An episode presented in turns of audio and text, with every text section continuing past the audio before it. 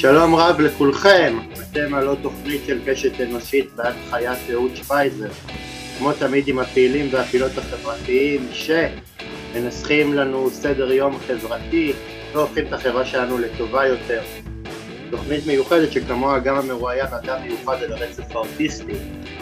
לפני שאני אמשיך כהרגלי בקודש אני אגיד אה, שהתוכנית היא תוכנית של אדם פרטי מאוד מאוד מאוד מומלץ בתום האזנה לרעיון אה, לשתף את התוכנית בשביל שהתוכנית תמשיך לצבור קהל מאזינים נוסף. בואו נתחיל. מה מוביל אדם אה, לעשות במהלך חייו שני צעדים דרסטיים? שלא זו בלבד שישנו את מסלול חייו, אלא גם יגרמו לו ללכת הכי רחוק עם החזון שלו ואני מאמין שלו, גם כשהמחיר אומר לצאת למלחמה נגד ממסד אה, ששלוחיו מתקיפים אותו אדם בחזרה. האורח של קשת אנושית להפעם הוא דוגמה חיה לכך, הוא נולד למשפחה חילונית, חמישי מבין שבעה ילדים, בין נעוריו עברה משפחתו לראשון לציון, הוא למד בתל אביב, בשנת 1978, בגיל 17 חזר בתשובה, הוא למד בישיבת אור שמח בירושלים, נישא, ונולדו לו שבעה ילדים. הוא היה מחברי סגל הכולל במושב רכסים, לשם עבר עם שבעת ילדיו ואשתו, לאחר שחזר בתשובה. אמנם כשביקש להיות ראש הכולל נהנה בסירוב ובגיל 33 יצא בשאלה עם ילדיו אה, בעקבות עזיבת הדת עבר להתגורר בקריית אה, טבעון ולפרנסתו עבד כסוכן ביטוח. הוא השלים את בחינות הבגרות בבית ספר אקסטרני בתל אביב ולמד באוניברסיטה הפתוחה ובמסלול לקבלת תעודת הוראה במקצוע אזרחות במכללת אורנים והחל משנת 2018 הקים את ארגון דעת אמת. ארגון אה, שמעוניין להביא אנשים דתיים לקריאה ביקורתית של המקרא החפה מן הפרשנות המסורתית מתוך תמיכה בחילון וביציאה לשאלה. הארגון ספג ביקורת מהמגזר הרבני. ונגד הארגון הוגשו בעבר מספר תיקים בגין השגת גבול. בשנת 2008 הקים את מפלגת אור בראשותו.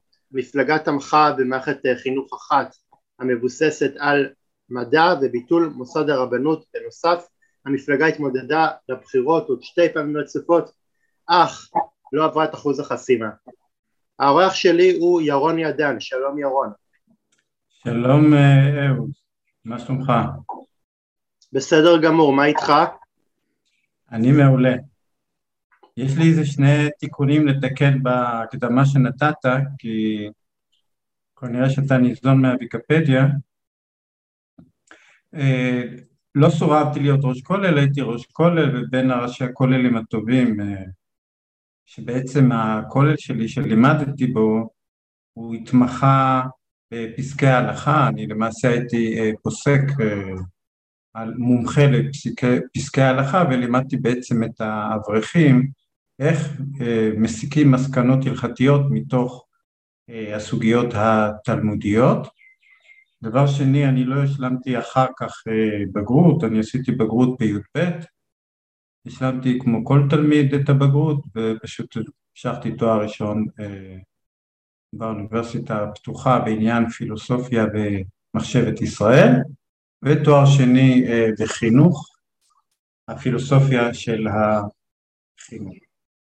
ואני היום אה, חיברתי שני ספרים עד היום, מלבד מה שציינת שאני שהקמתי עמותת דעת אמת ומפלגת אור, חיברתי את הספר הדת קמה על יוצריה, שעוסק באתיקה הדתית ההלכתית, בעצם בחוסר המוסר הדתי, ואת הספר השני חז"ל בראי אחר, שמראה את האבסורד של לימוד התורה, או לימוד התלמוד בעצם, בעולם הישיבות, יש שם 273 סוגיות על פני 400 עמודים שמראה את האבסורד, פשוט אבסורד אדיר אה, שאנחנו מתקצבים ופותרים אנשים אה, מלהגן על, על המדינה ועל עצמה בגלל לימודי הבל. זהו, זה, זה תיקון ההקדמה.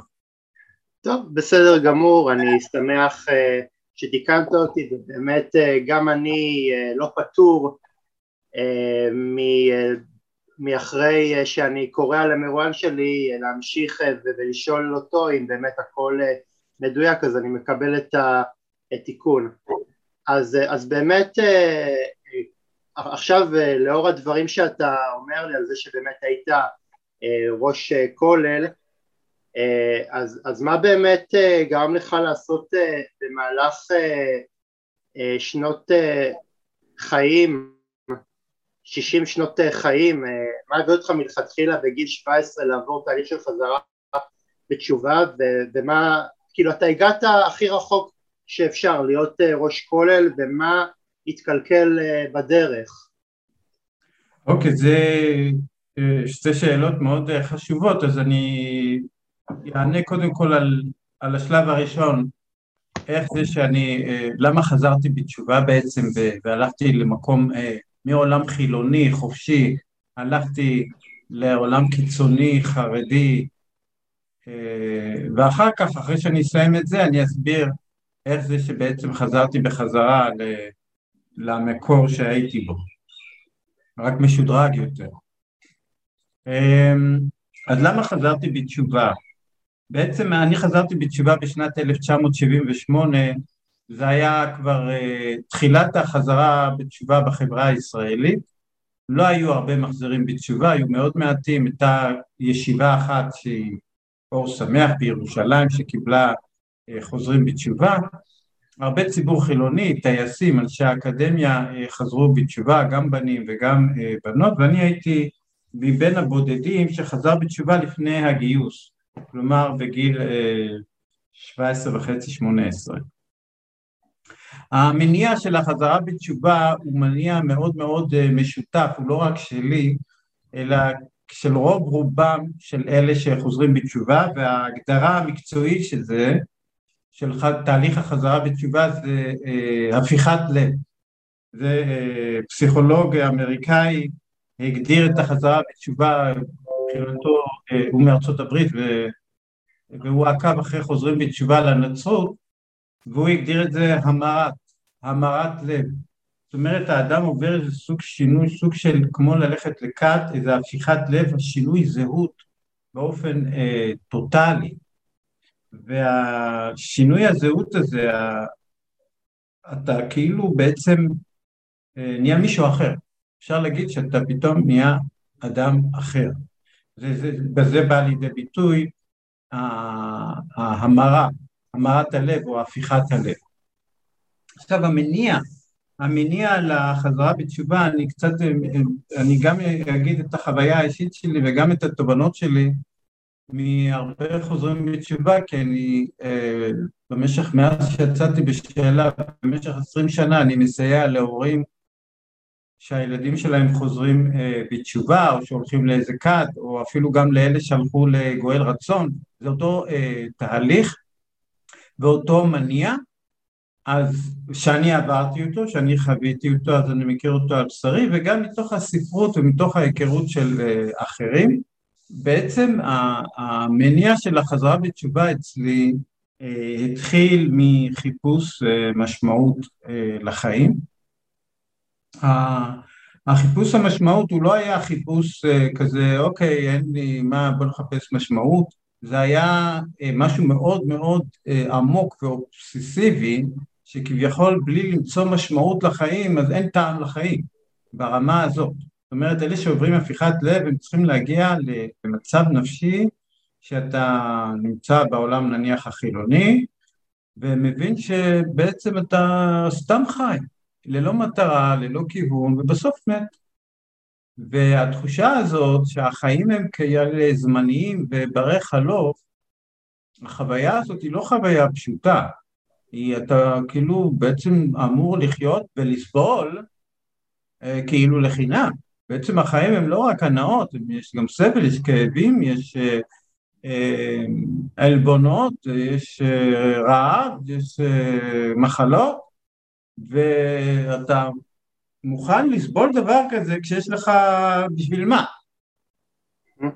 איך ניטשה אמר, כשיש לבן אדם אה, בשביל מה, אז כל איך אפשר להתגבר. אז ברגע שאין לך בשביל מה, אז אתה אומר, אז בשביל מה? אז למה, למה לסבול את כל העסק? וזה לא רק ברמה הרציונלית, אלא זה ברמה הרגשית העמוקה. שאתה בעצם, זה מה שמעניין אותך. כאילו הייתי, למדתי איכשהו בכיתה י"א וי"ב, החיפוש התחיל מכיתה י"א, ותוך כדי שאני לומד אני בעצם כאילו הייתי בבית ספר, אבל בעצם כל ראשי ורובי וליבי היו בחיפוש המשמעות, וזה התחיל מכל מיני דברים, כי אתה לא יודע, אתה צעיר, אתה לא מכיר. התחלתי, אז זה היה מדיטציה וקצת יוגה, ואפילו הייתי טבעוני, טבעוני, זה לא כמו הטבעונים של היום, אז להיות טבעוני זה נדיר היה. והייתי טבעוני ברמה הזאת שאכלתי אה, רק מה שציפורים אוכלים, כל מיני רעיונות הזויים כאלה. רק שקדי אדמה וכל מיני, באמת כל, אתה מנסה, פשוט מנסה כל מיני דברים עד שבאופן מקרי אני, אם אפשר להגיד מקרי, על כל פנים אני כבר מזומן ומוכן לעשות שינוי. עכשיו השאלה מי תופס אותי ולאן אני עושה את השינוי. אבל אני כבר קרקע פוריה לשינוי, כי החיים האלה שאני נמצא בהם הם חסרי משמעות ברמה עמוקה. אבל אתה יודע ירון, אה, הרבה פעמים אה, דת וכל מיני דברים כאלה נותנים לך מין איזושהי אשליה שהחיים אה, יש בהם משמעות וכנראה ש, שמי שגדל עם סט ערכים מסוים ועם סט אמונה מסוימת, הדת דווקא כן נותנת לו משמעות אבל כשאתה באיזשהו מקום נכנס לעובי הקורה אתה מבין שזה, שזה הכל ציוויים והכל אה, כל מיני אה, הלכויות אה, שמאחוריהם עומד משהו שהוא, שהוא אבסטרקטי, הוא, הוא, לא, הוא לא קיים, אז איך אתה, אז האם הגעת לאיזשהו מצב שאתה באיזשהו מקום רואה את, את איך שהדברים נעשים שם ואתה אמרת אוקיי זה לא סוג ה... דרך שאני רוצה לעצמי, זה לא סוג ה... אה, לא לשם אני רוצה אה, לשאוף ובאיזשהו מקום החלטת לעשות אה, סיבוב פרסה ולחזור חזרה לנקודת ההתחלה? אז זהו, זה, זאת שאלה טובה.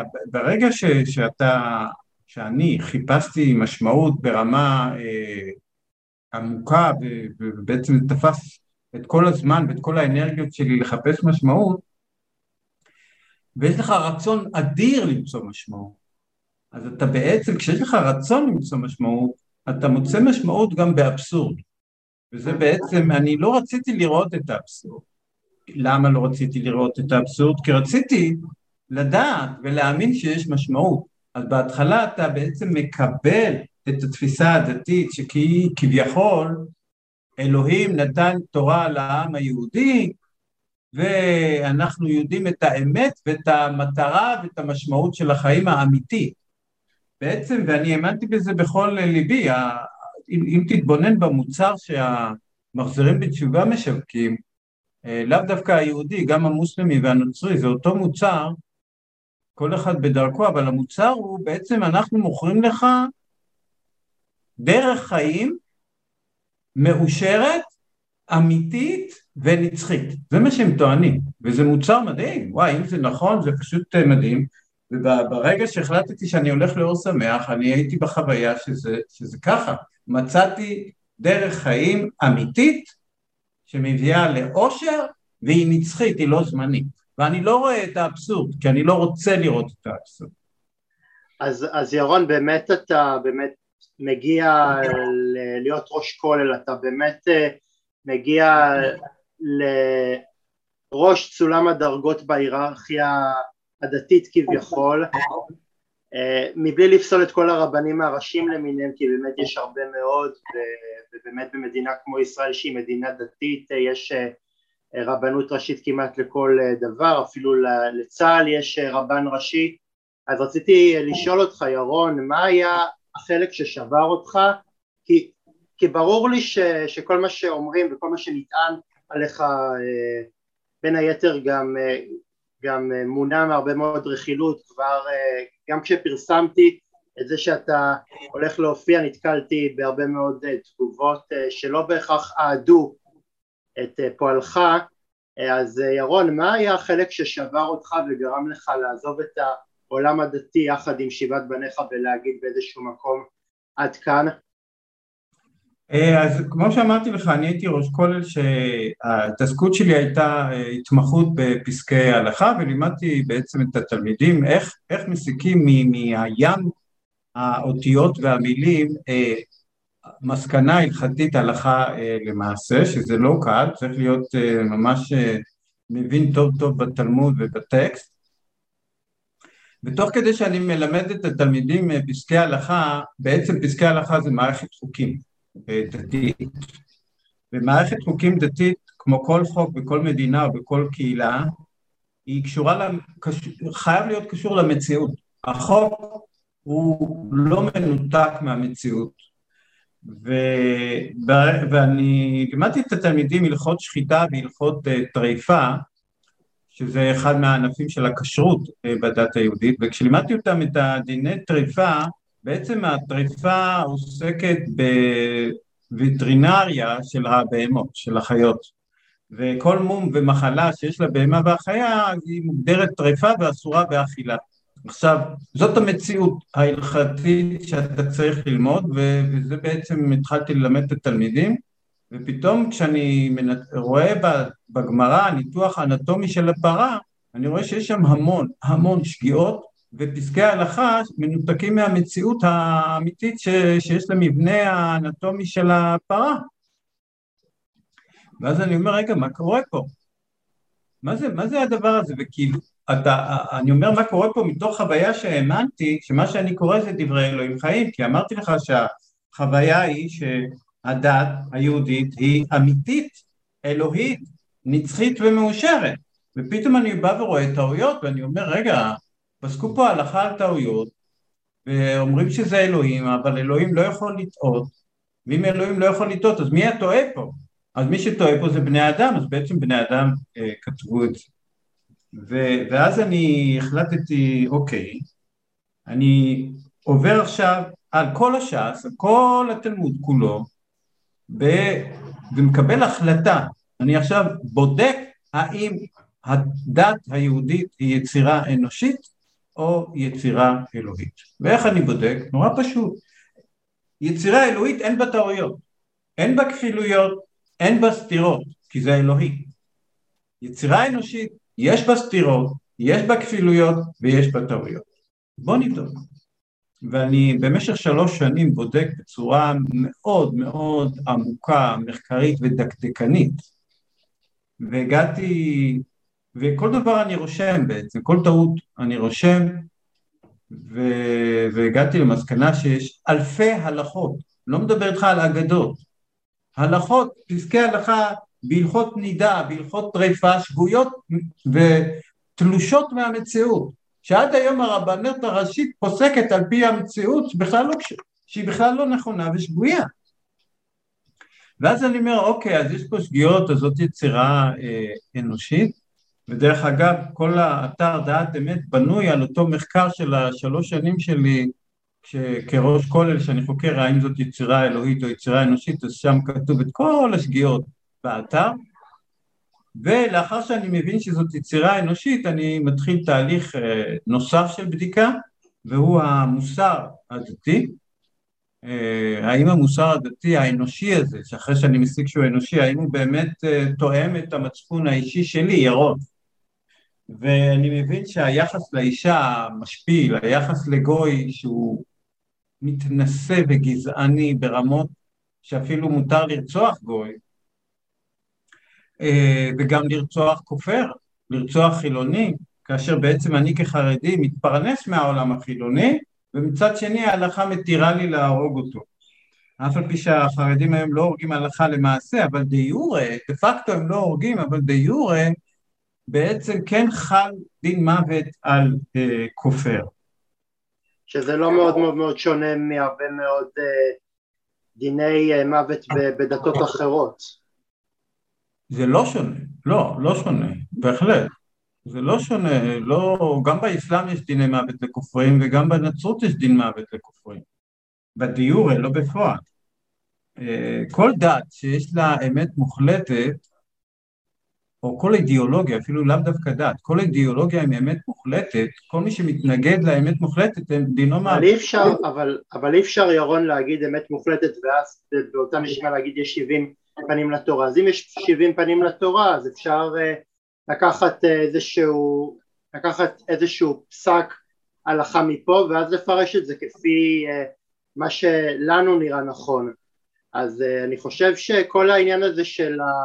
יצירה אנושית כפי שאתה אומר זה, זה, זה השלב שבו בני אדם הם מטפלים ב, ביצירה הזאת שנקראת התנ"ך ובאמת אה, יכולים לעוות אותה ולהוציא מהקשר אה, כל מיני דברים כפי ראות עיניהם.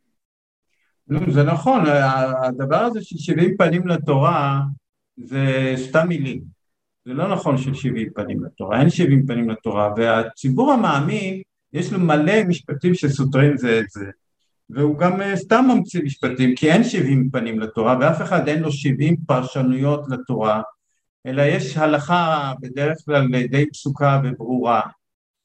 אה, וכל המושג הזה של שבעים פנים לתורה זה סוג של אה, אגדה, בוא נאמר, או כמו שאומרים שאפשר לדרוש על כל תג ותג בתורה, אבל בתכלס אין שום דרשה על תג ותג בתורה, זה סתם אמירות מיסטיות שאין להם, אין להם, אה, אין להם תוכן, אין להם אה, תוכן, ואז בעצם המאמין יכול לחיות בסתירה, הנפש בכלל יכולה לחיות בסתירה, ובעצם מה שאני השגתי זה שלא רק שזאת יצירה אנושית, שזאת יצירה אנושית מרושעת, עבריינית, מבחינת המוסר האישי שלי, שאני בעד חירות האדם, בעד שוויון בין בני אדם, בעד ואהבת לרעך כמוך, ולא כמו שהדת היהודית אומרת דווקא לרעך, בתורה ובמצוות תאהב, אבל מי שלא רעך בתורה ובמצוות תשנא אותו. לא, צריך לאהוב כל אדם, לא משנה מה דתו, מה אמונתו, או אי אמונתו, או מה השקפתו, או מה נטיית ליבו. הם אומרים, או נטיית מינו. מה שהתורה באה ואומרת שלמשל כל ה... אה, הומוסקסואלים דינם אה, סקילה אה, ואבנים ומוות רק בגלל הנטייה המינית. אז בעצם ובעניין הזה אין שבעים פנים בתורה. זה כולם מסכימים שדינו מוות של הומוסקסואל. אז זהו ואני מחליט שאני לא רוצה להמשיך שם. לא רוצה להמשיך במקום שזאת יצירה אנושית מרושעת. ובעצם גם פרזיטית ונצלנית תוסיף למרושעת, אז בכלל שזה קטלני. כן, אז, אז ירון, באמת זה לוקח אותי לאחד, לאחד אולי הסרטונים המפורסמים שלך, שבו אתה יושב בפאנל אחד עם, עם אמנון יצחק, שהוא מגדולי המחזירים בתשובה, דמגוג בשקל וחצי ואני עוד מחמיא לו, ואתה מה שנקרא קוטל אותו והוא מנסה מה שנקרא לא להישאר חייב ולהחזיר לך באותו מטבע. ורציתי באמת לשאול אותך על, על באמת ציבור מזן מאוד מאוד נקלה ובזוי של אנשים שאולי עושים את, ה, את המעשה שלהם מתוך אולי באמת שליחות אבל חוטאים למטרה שלהם מה דעתך לגבי ציבור המחזירים בתשובה ואיך לדעתך הם פוגעים בתואר הדת? תראה, המחזירים בתשובה זה משהו אה, חדש יחסית בדת היהודית. לפני כן הציבור החרדי, הדתי, חי את חייו ולא לא ניסה להחזיר בתשובה, כמו שהיום יש הרבה חסידים שלא, החסידויות לא ממש מנסות לחזור בתשובה, רוב המחזירים בתשובה הם באים מהזרם הליטאי יותר. על כל פנים המחזירים בתשובה קיבלו היתר הלכתי אה, לשקר. הם בעצם באופן מודע, הרי אני הייתי, הכרתי את כל המחזירים בתשובה כשהייתי חרדי, הם בדרך כלל המחזירים בתשובה יש להם כמה מאפיינים. אחד, המאפיין הראשון זה שהם לא תלמידי חכמים, הם לא, רוב המחזירים בתשובה הם אין להם מסוגלות כמו אמנון יצחק וכמו, אני לא יודע, כל המפורסמים שמכירים, הם בדרך כלל אין להם מסוגלות לשבת בכולל וללמוד גמרא, כי אין להם את היכולת האינטלקטואלית להבין סוגיות תלמודיות. אז מה שהם עושים מבחינה דתית, הם מתחילים ללכת ולהטיף שקרים, ולה, ויש להם יכולת אחת, שזה יכולת uh, דיבור, ושיווק, הם לומדים את, המחזורים בתשובה עוברים סדנת שיווק שמוצאים אחר כך חוברת מסודרת של איך משווקים את הדת ואיך משקרים על הציבור והם קיבלו היתר הלכתי מהרבנים לשקר כי הרב, מכתב מאליהו, הרב אליהו דסלר אמר, הוא הגדיר מהו אמת ומהו שקר. הוא אומר, שקר זה לא בהכרח סילוף העובדות, והאמת זה לא בהכרח אה, דבקות בעובדות. יש פעמים, אומר המכתב מאליהו, וזה מה שהמחזירים בתשובה כל הזמן אה, אה, עוסקים בזה, אם אתה מסלף את העובדות אבל זה מקרב את השומע לאלוהים, התוצאה היא מגדירה את האמת. אני אומר שהרב מכתב מאליהו טוען שלא הדבקות בעובדות או, ה... או הסילוף של העובדות הם מגדירים את השקר והאמת, אלא התוצאה של מה שאתה אומר היא מגדירה את האמת והשקר. אז אם התוצאה של מה שאתה אומר, אפילו אם סילפת את העובדות, זה שהאדם חוזר בתשובה, אז זאת האמת. ואם אתה אומר את העובדות כמות שהן, אבל זה נגרמה תוצאה שה... שהאדם בעצם יצא בשאלה בגלל זה, אז זאת, זה בעצם ההגדרה של שקר, וככה עוסקים, זה... מחזירים בתשובה, הם בעצם מספרים סיפורים ושקרים עם שיטות שיווקיות ועם כריזמה ויכולת אה, דיבור, ומחזירים אנשים חלשים אה, שמחפשים משמעות. אבל, אבל אתה יודע, אה, כשאתה מסתכל על אמנון יצחק אתה רואה בן אדם שכל המהות שלו וכל הבבואה שלו היא, היא, ליצנית.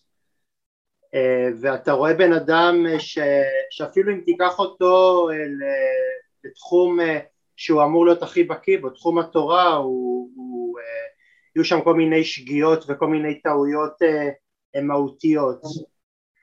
אה, ואני, ואני באמת אה, לא הייתי רואה שום אה, עניין באמת להוכיח אדם כזה כי באמת הוא לא, הוא, הוא לא בא ממקום שבו באמת לימדו תורה ולא רואים ש...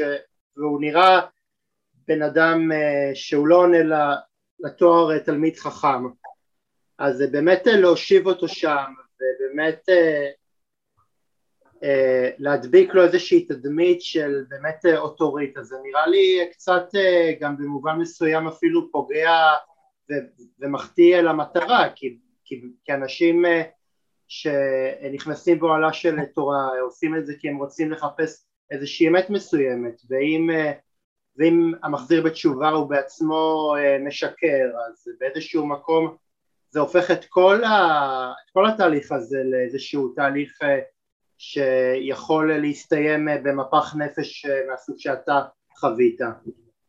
נכון, בעצם אה, זה מה שקורה גם, אם, אם אדם, בדרך כלל מי שחוזר בתשובה בדרך באמצעות אה, אמנון יצחק זה סוג אנשים אה, מאוד חלשים, בדרך כלל זה נוער או מבוגר שהוא עבר מצוקה ובאיזשהו שלב, אם הם מתפכחים כמובן, אם אתה מתפכח אז אתה מבין שאמנון יצחק מכר להם אה, מוצר אה, שגוי.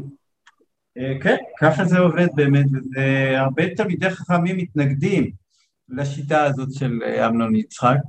אני בתקופתי קראנו לו ליצן הדור. הוא...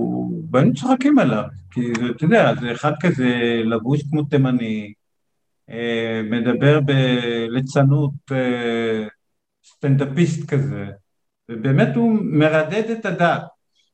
אבל כאילו כולם אומרים, מה אכפת לי שהוא מרדד את הדת? חוזרים בתשובה בגללו, אז יאללה. אפשר... אבל לטווח הארוך זה, אני חושב שזה כן יזיק לדת, ואני, ואני שמח שזה מזיק לדת. אני חושב, אני חושב שאנשים... אה... אה, שאמנון יצחק אה, פונה אליהם זה גם אנשים שהם מראש אה, מוכנים כבר להשתכנע בהכל ו- ומה אכפת להם שמי שעושה את זה זה איזשהו בן אדם שמדבר איתם בשפתם בגובה העיניים. הרי זה לא באמת הרי זה לא באמת בן אדם משכיל וזה לא באמת בן אדם שבאמת ישב ו- ובחן לעומק ובאמת מדד כמו שעושים רבנים מכובדים יותר מהסוג שאפילו באים אליי לתוכנית ובאמת היו מוכנים אה, להשקיע את מרצם ובאמת אה, לגדל כאן דור של אנשים שבאמת יועילו ויטיבו עם החברה, אלא באמת בן אדם שבא, נותן את המשנה שלו, אם היא טובה או לא זה כבר עניין אחר של מה, מה נכנס פנימה, אבל זה לא...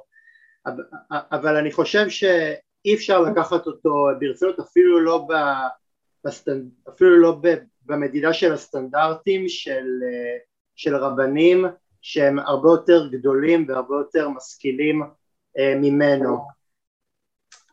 אוקיי, okay. זה, זה אמנון יצחק, אני חושב שכדאי אה, לעזוב אותו כי הוא לא רלוונטי מבחינתי.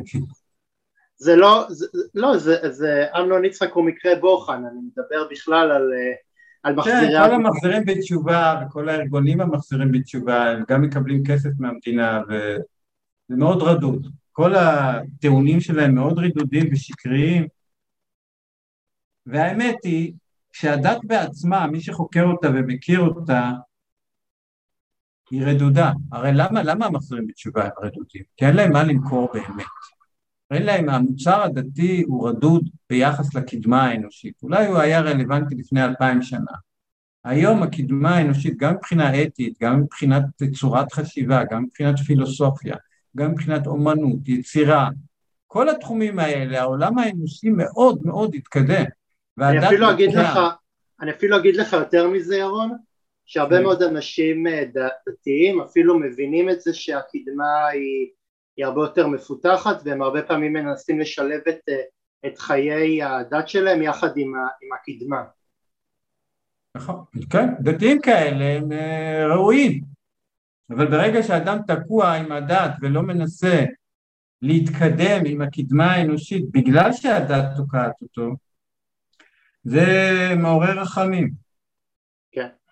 ירון, האם אתה חושב שזה שטעמת משני העולמות, אה, גם, החילון, גם העולם החילוני, גם העולם הדתי, גורם לך אה, לכך שתהיה לך יותר גמישות מחשבתית מאשר לאנשים שגדלו באוהלה של תורה?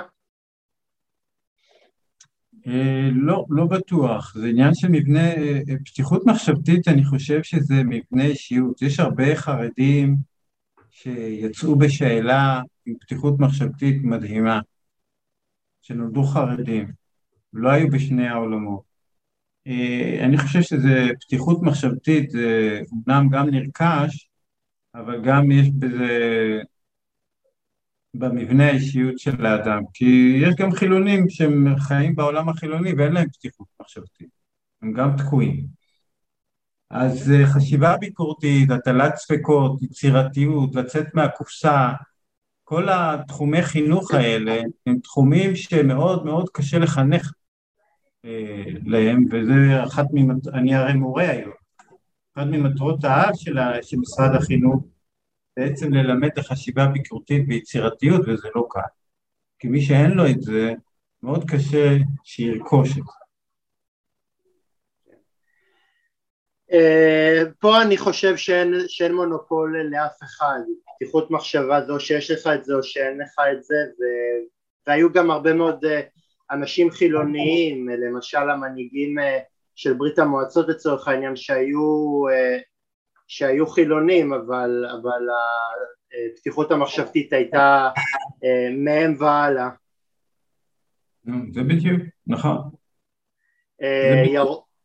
ירון, האם, האם כאדם שהיה רב בעברו, אתה חי בשלום עם מעשים שמיוחסים לארגון שלך בגין השגת גבול uh, שהופנו בין היתר כלפי ציבור שהיית חלק ממנו?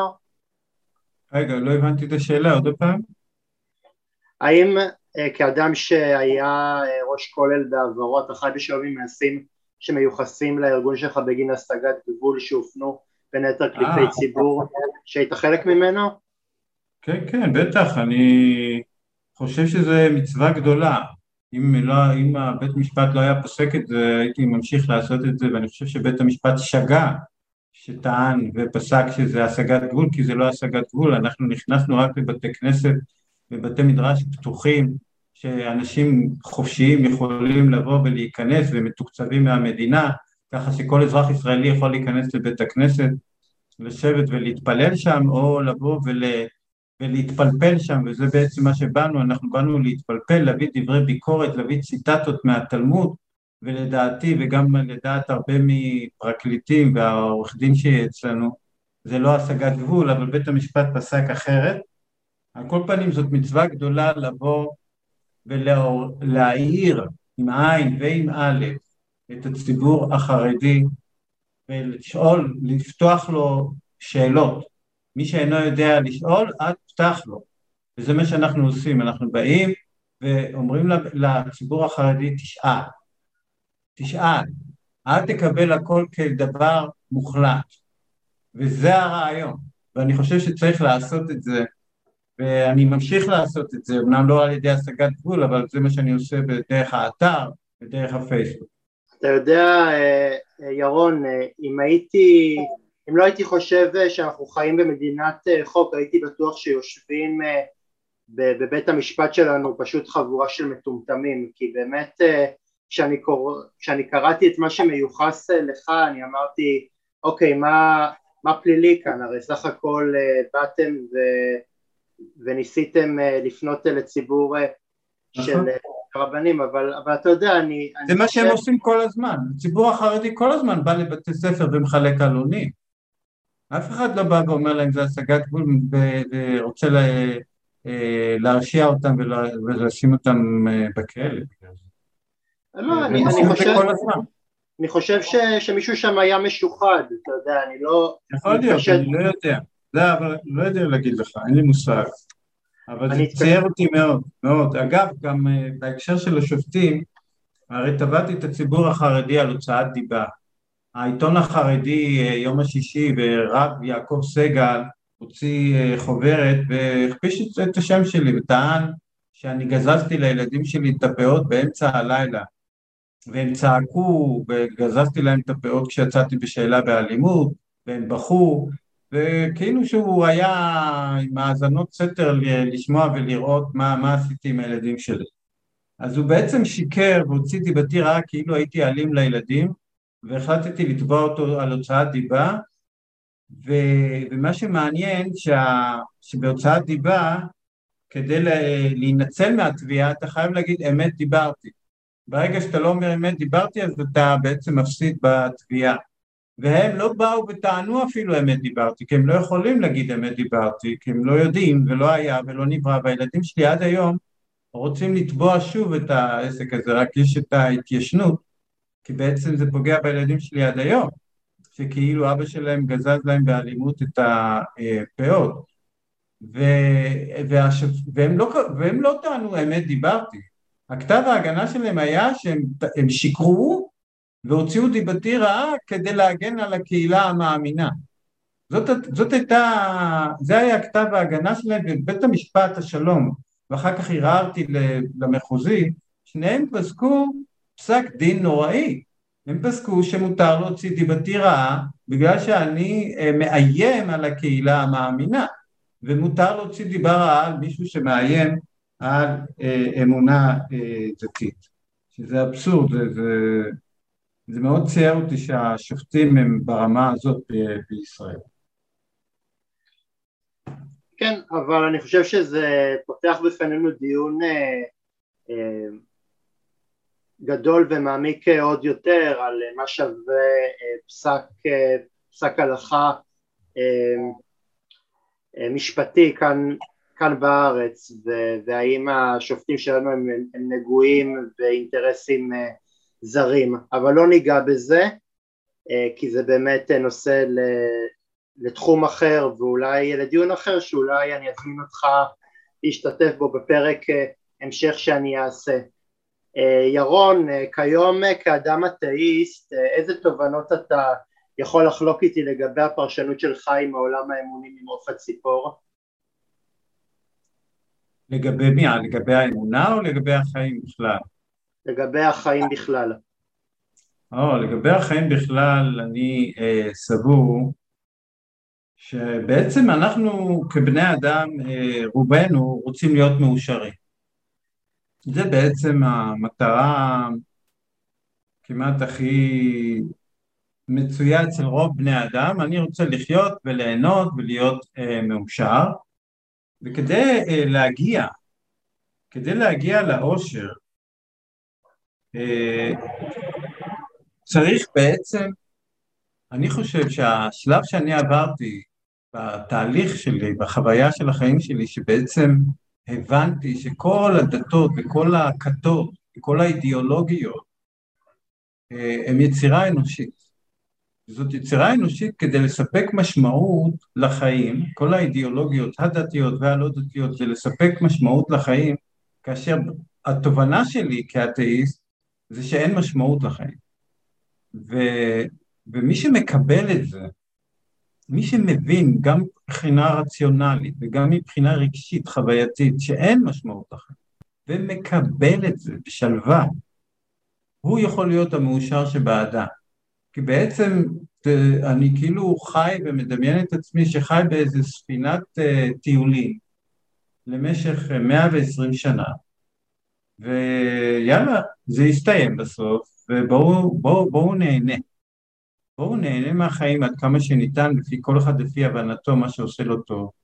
לי מה שעושה טוב זה דווקא הדברים הפשוטים, השגרה היומיומית שאני יודע מה אני אוהב, וכל אחד צריך לבחון לעצמו מה הוא אוהב, כדי אה, לעשות את זה בחיים, למצוא עבודה שהוא אוהב אם אפשר, שהוא יוכל יכול, אני יכול לשאול שאלה קצת, קצת אישית, מה, מה הילדים שלך אה, אה, עושים היום אחרי שהם באמת אה, עברו את הטלטלה שלהם ובאמת אה, ש, שיצא, אחרי שהם היו מעורבים אה, בפרשייה שציינת ממקודם, מה, מה זה עושה להם, איך הם יצאו מכל החוויה הזאת? הם היום, תראה, זה כבר עברו יותר מ-20 שנה, אה, הם, הם בסדר, הם, אה, כל אחד יש לו את העבודה, חלקם התחתנו, חלקם ילדו ילדים, אני כבר סבא, הכל כאילו בסדר, נראה הכל בסדר אה, רגיל, אין דברים קיצוניים או לא לכאן ולא לכאן. נראה לי ואני שמח, שמח במשפחתי, בפירותיי, מאוד, הרבה אושר. משפחה זה גם חלק מתהליך של אושר, אם יש לך משפחה טובה, משפחה עם ביטחון, שחיים חיי שגרה פשוטה, ומבינה שהחיים הם חסרי משמעות, אלא בואו נהנה מהחיים כמות שהם, מהטבע, מהקיים, מהיצירה המדהימה הזאת שנקראת טבע, אז זה, זה, זה נורא כיף. אני, אני גם חושב שמשמעות זה משהו שהוא נורא נורא אה, פרטי ואינדיבידואלי, אי אפשר לכפות משמעות, משמעות זה משהו שהוא, שהוא מתחיל בנו, אם בן אדם אומר שה, שהמשמעות עבורו היא, היא, היא להיות אה, סופר או מישהו שחושב שהמהות אה, שלו היא בללמד ובלהיות מורה אז, אז סבבה, אז הוא, הוא פתר לעצמו את. את השאלה הזאת, הוא לא צריך משהו שהוא גדול מהעולם בשביל זה. נכון, לא צריך אידיאולוגיה מחוץ לעולם, צריך למצוא את המשמעות תוך כדי, מתוך המעשים הפשוטים והטבעיים שאתה אה, חי בהם. אני אפילו אגיד לך שיש גם, אה, גם דתות אה, לא מונותאיסטיות, יש קומוניזם, יש סוציאליזם, יש פשיזם, דע, כן, עקרונות פוליטיים ש, ש, הן דתות לכל דבר ועניין. נכון, לכן ציינתי הדתות והאידיאולוגיות. ניטשה טבע משפט מאוד יפה, הוא אמר שאלוהים מת וצלליו מת. מה זה אלוהים מת וצלליו מתו? האלוהים זה הדתות והצלליו זה כל האידיאולוגיות. בעצם אנחנו היום נמצאים בעולם שמבין, או כל מי שאדם חושב מבין, שכל האידיאולוגיות והדתות הן יצירות אנושיות כדי לספק איזושהי משמעות לחיים החסרי משמעות האלה. ואם אדם רוצה בכל זאת ליהנות ולהיות מאושר, הוא צריך למצוא לעצמו משמעות לא מחוץ לחיים עצמם. משמעות, כמו שאתה אמרת, אם אתה אוהב ללמד, אם אתה אוהב ליצור, אם אתה אוהב להיות ספורטאי, אם אתה אוהב להיות אה, חוקר טבע, אם אתה סתם אוהב להיות אבא, או סתם אה, או להיות אימא, או ללדת ילדים, או להקים משפחה, כל הדברים האלה של החיים עצמם הם הם המשמעות, ומהם צריך אה, ליהנות. ולהיות מאושר מהם. ירון, אתה חושב שכיום היחס שלך כלפי uh, סיפורי התנ"ך, אני לא מדבר איתך על כל הנגזרות השונות של, ה, של הספר הזה, רש"י, גמרא, כל הדברים האלה שאני באמת, אל, אל תשאל אותי עליהם כי באמת אין לי מושג, אבל אתה חושב שכיום היחס שלך כלפי התנ"ך הוא יחס של הערכה? מבחינת יצירה ספרותית, יש לי הערכה מאוד גדולה. אתה צריך להבין שהנביאים והתנ"ך נכתבו בתקופה מאוד קדומה, שהשפה עדיין לא הייתה בשיאה, ויש שם שפה מדהימה, שאני חושב שזה סוג של פלא, כמו שה... כמו שהעידן הפילוסופים היוונים הייתה להם פריצת דרך מדהימה, אריסטו, אפלטון, ארכימדס, פיתגורס, כל אלה היו גאוני עולם, שזה התפרצות אה, חוכמה מטורפת. אני חושב שלמקרא הוא גם בגדר מבחינת השפה והיצירה הספרותית, היא, היא מרנינה מרוממת רוח בעיניי. התוכן שלה הוא כבר לא רלוונטי לימינו, התוכן שלה הוא אפילו מזעזע ולא מוסרי ולא אתי, כי האלוהים שם בתנ"ך הוא אלוהים נקמן, אלוהים, הוא מתנהג כמו תינוק, אלוהים, הוא הורג תינוקות כדי להציל את העם היהודי, הורג את כל, כל התינוקות הבכורות במצרים, למה, מה, מה זה ההתנהגות הזאת, ואחר כך הוא, העם אומר שירה לאלוהים, יופי, מהללים אותו, אל נקמות אדוני, אל נקמות הופיע, כל המושגים האלה הם מושגים שבאמת היום הם אה, נראים ילדותיים ולא לא רציניים. אבל אם אני תולש את התוכן, שאולי יטעם את אותה תקופה, השפה לאותה תקופה היא אה, מדהימה. ו... אני, אני, אני, אני מתייחס לתנ"ך כאל, אה, כאל חלק מ, ממקבץ של מיתולוגיות שצמחו אה, באזור, אני גם חושב שככל שאתה יותר מעמיק בנושא ואתה לא מקבל את זה כראה וקדש, אתה גם מבין ש... שהאל של, העל, של העם היהודי סו קולד היה גם, היה גם האלוהים של כל העמים הכנענים שחיו באזור ואפילו יש אה, מה שנקרא הפריה הדדית בין עמי כנען ושהעמים כאן אה, אימצו גם דתות אחרות. זה לא רק אל, אל אחד ויחיד אה, שידו בכל ויד כל בו. אני חושב שיש, שיש באיזשהו מקום גם, גם אפשרות אה, לפתוח ומה שנקרא להרחיב את היריעה וכדי להבין ש... שיש, שיש, שיש שם גם הרבה מאוד סילופים אה, של, אה, של עובדות אבל אני מסכים איתך שבאמת אם זה היה האל שלי לא הייתי רוצה. בו כי באמת אלוהים בתנ"ך גומל למאמיניו בצורה מזעזעת ו, ובאמת מפאת קוצר זמן אנחנו לא ניכנס לרשימה מאוד מאוד אה, ארוכה של דמויות שבאמת אה, התנ"ך, אה, שבאמת התנ"ך בספרים גוזר עליהם חיי בדידות ומחסור ומה שנקרא מוות בייסורים רק בגלל סטייה מאוד מאוד מאוד קטנה וחסרת חשיבות מדרכי האלה. אוקיי. Okay. אה, ירון, אה, כיום אתה חושב שכמות האנשים שצורכים את המאמרים של דעת אמת אה, גדולה?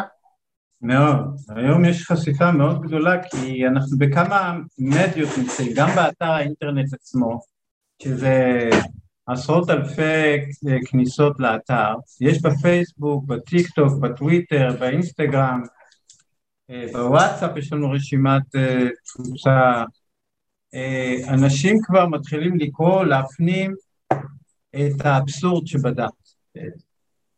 וגם בערוץ היוטיוב יש לנו מוזמנים להצטרף, אתה גם אה, מוזמן להצטרף להיות מנוי ביוטיוב, יש שם את כל ההרצאות שלי אה, וכל הרעיונות וכל הדעות והשקפת עולם שנמצא ביוטיוב ואפשר לשתף לחברים כדי בעצם לנתק את ה... להמחיש את האבסורד בדת יהודית מבחינה אתית וגם מבחינת הקדמה. זה. אני, אה, אה, אני, אני אשמח אה, להיכנס ולראות את אחת ההרצאות שלך, האמת היא שכשאני כבר התחלתי לקרוא ובאמת מה שאתה מייחס לבריאת העולם הוא מאוד מאוד מעניין, אני, אבל אני אמשיך לקרוא את זה היום אחרי השיחה איתך. ירון, לקראת סיום, האם שקלת פעם לעבור עם אנשים תהליך שאתה עברת ולסייע להם לחזור בשאלה? בטח, אני כל הזמן עושה.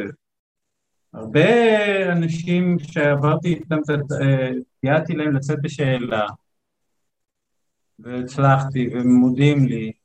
רק לפני חודש, באופן, אה, הייתי באילת,